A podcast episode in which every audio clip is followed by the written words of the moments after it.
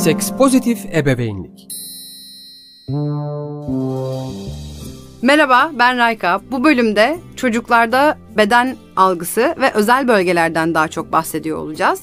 Özel bölgeler konusu da bir önceki bölümde konuştuğumuz gibi mahremiyet gibi böyle çok fazla her kafadan bir sesin çıktığı konulardan bir tanesi. Özel bölgeler dediğimiz şey nedir? Öncelikle bir netleştirmekte fayda var. Özel bölgeleri tanımlarken bilimsel olarak doğru isimleri kullanacağım. Bu cinsellik eğitimi ve cinsellik iletişiminin çok temel yapı taşlarından bir tanesi. Oğlanlarda yani çocuk olan erkeklerde bu kelimeyi de çok kullanmıyoruz biz çünkü oğlan. Oğlanlarda penis, testisler, meme, popo ve ağız özel bölgedir. Kız çocuklarında da vulva yani kadın cinsel organına verilen isim vulvadır, vajina değil. Ee, ama bugüne kadar vajina kullandıysanız lütfen üzülmeyin. Her zaman çocuğunuza gidip biliyor musun aslında bunun adı e, vulvaymış deme hakkınız tabii ki de sonsuz var.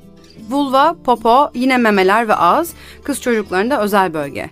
Şimdi özel bölgeler bu şekilde anlatıldığı zaman, daha doğrusu bunun iletişimi bu şekilde kurulduğu zaman şöyle bir algı ortaya çıkabiliyor. Bir dakika, benim vücudumda özel bölgeler var ama vücudumun diğer tarafları da özel değil mi? Çocukların tabii ki de vücutlarının her tarafı özel ve kendilerine özel. Vücutlarının tamamıyla özel bölgelerin arasındaki fark şu. Vücudun tamamına çocukların kendi onayıyla bir kişi temas edebilir. Yani öpebilir ya da sarılabilir. Fakat özel bölgeler dediğimiz zaman çocuk yaşta olduğu için belli kişiler, onlardan biraz sonra bahsediyor olacağım. Belli kişiler haricinde çocuk kimseye dokundurtmamalı ve baktırmamalıdır. O yüzden bu bölgelere özel bölge diyoruz ve vücudun diğer kısımlarından bir tık daha ayrıştırabiliyoruz.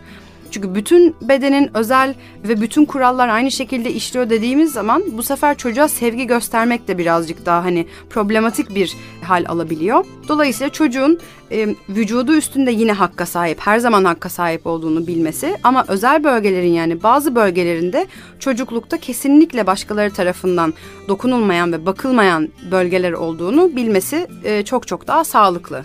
Özel bölgeler bir, kişinin kendine özel olduğu için özeldir. Yani çocuk haricinde kimse bu bölgelere bakıp dokunamaz. Dediğim gibi buna birkaç istisna var onlardan biraz sonra bahsedeceğim. İkincisi özel bölgeleri özel yapan çok ince deriyle kaplı oldukları için vücudun diğer kısımlarına kıyasla ve tabii ki çocuğun yaşına göre sinir uçlarını anlayabilecek bir yaştaysa bundan da bahsedilebilir. İçlerinde çok fazla hassas sinir uçları olduğu için de özellerdir. Hatta iç çamaşırı giyilmesinin ya da mayo giyilmesinin sebepleri de bu olarak açıklanabilir çocuklara. Eğer mayo giydiriyorsanız çocuklarınıza. Üçüncü sebebi de bazen kişi yani çocuk kendi özel bölgelerine dokunduğu zaman çünkü bunu yapmaya hakkı var çocuğun. Bu biraz gıdıklama, biraz böyle hoşa gitme, sanki karnında kelebekler varmış gibi bir hisse sebep verebilir. E, bu yüzden de özel bölgeler özeldir. Yani özel bölgelerin özel olmasının üç tane sebebi var.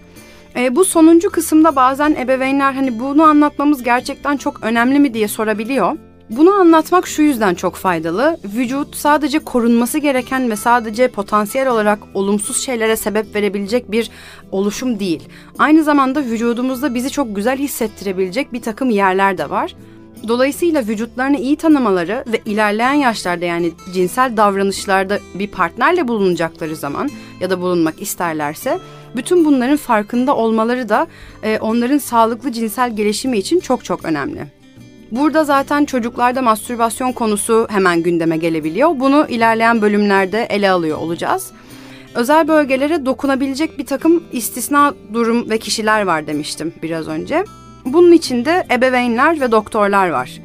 Ebeveynler demem ve aile demememin sebebi e, bir önceki bölümde bahsettiğim gibi kültürümüzde birçok kişi işte amca, bakkal amca, komşu teyze, bilmem kim dayı gibi aile sanki ailedenmiş gibi e, ünvanlara sahip olabiliyor. Kimi çocuğunda aile dediği konsept çok çok geniş olabiliyor.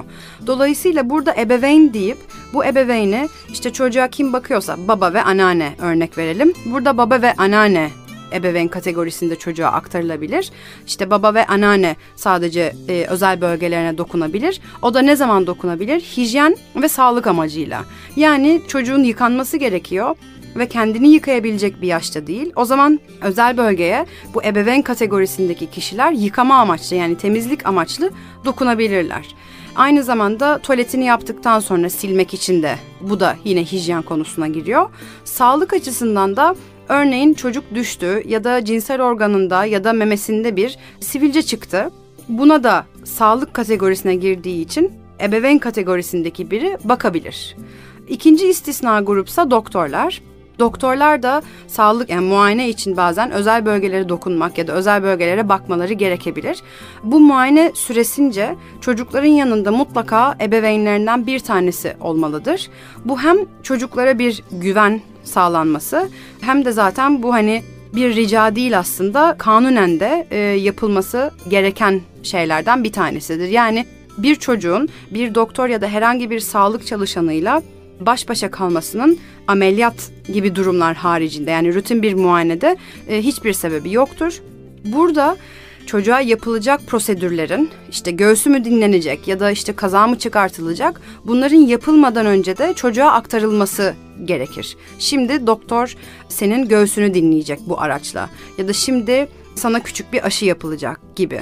Bu da özellikle yine bedensel mahremiyet ve özel bölgelerin daha da net bir şekilde kurallarının anlaşılmasına yardımcı olan durumlardan bir tanesi. Bir de son bir grup var. Ee, özellikle kreşe giden çocuklarda yani tuvalete giderken bir öğretmeninin desteğine ihtiyacı olan, bazen pamperslı olan yani bez takan çocuklarda özellikle okuldaki bir öğretmenin de hijyen ve sağlık konusunda istisna kategoriye alınması söz konusu olabilir. Burada tabii ki de önemli olan bu kişilerin net bir şekilde sınırlandırılması ve çocuğa tek seferde değil, muhabbet arasında da sık sık zamanı geldikçe bazen her tuvalet yani her tuvalet demesek de bazen tuvaletini yaptıktan sonra tekrar bu konunun ele alınması, yıkanırken işte bak artık özel bölgeni sen kendin yıkayabiliyorsun o yüzden göstereceğim nasıl yıkandığını ama ben senin yine şampuanını yapmaya devam ederim gibi gibi konularla ele alınabilir. Özel alan konusunda da Evde eğer çocuğun kendine ait bir odası varsa ya da bir alanı varsa o alana girilmeden önce kapı açık olsa bile kapının kirişine ya da işte duvarın kenarına bir tık tık yapmak da yine kişisel alan olgusunun yaratılmasına yardımcı olacaktır. Bunu yaptığımız çocuklardan bu sefer benim odama girerken lütfen kapıyı vurabilir misin tıpkı benim senin kapını tıklattığım gibi bir istekte de bulunma hakkımız oluyor aslında. Bu evde uygulanan bir sistem olduğu zaman çocuk bunu ebeveynlerine ya da ilerleyen zamanlarda karşılaşacağı durumlarda da uygulamaya devam edecektir. Aslında Ev ortamında yapılabilecek çok fazla şey var. Burada en çok altını çizmek istediğim nokta mahremiyet eğitiminin böyle sınıfta sıralara oturularak bir seminerle ya da sadece bir dersle öğrenilen bir şey değil.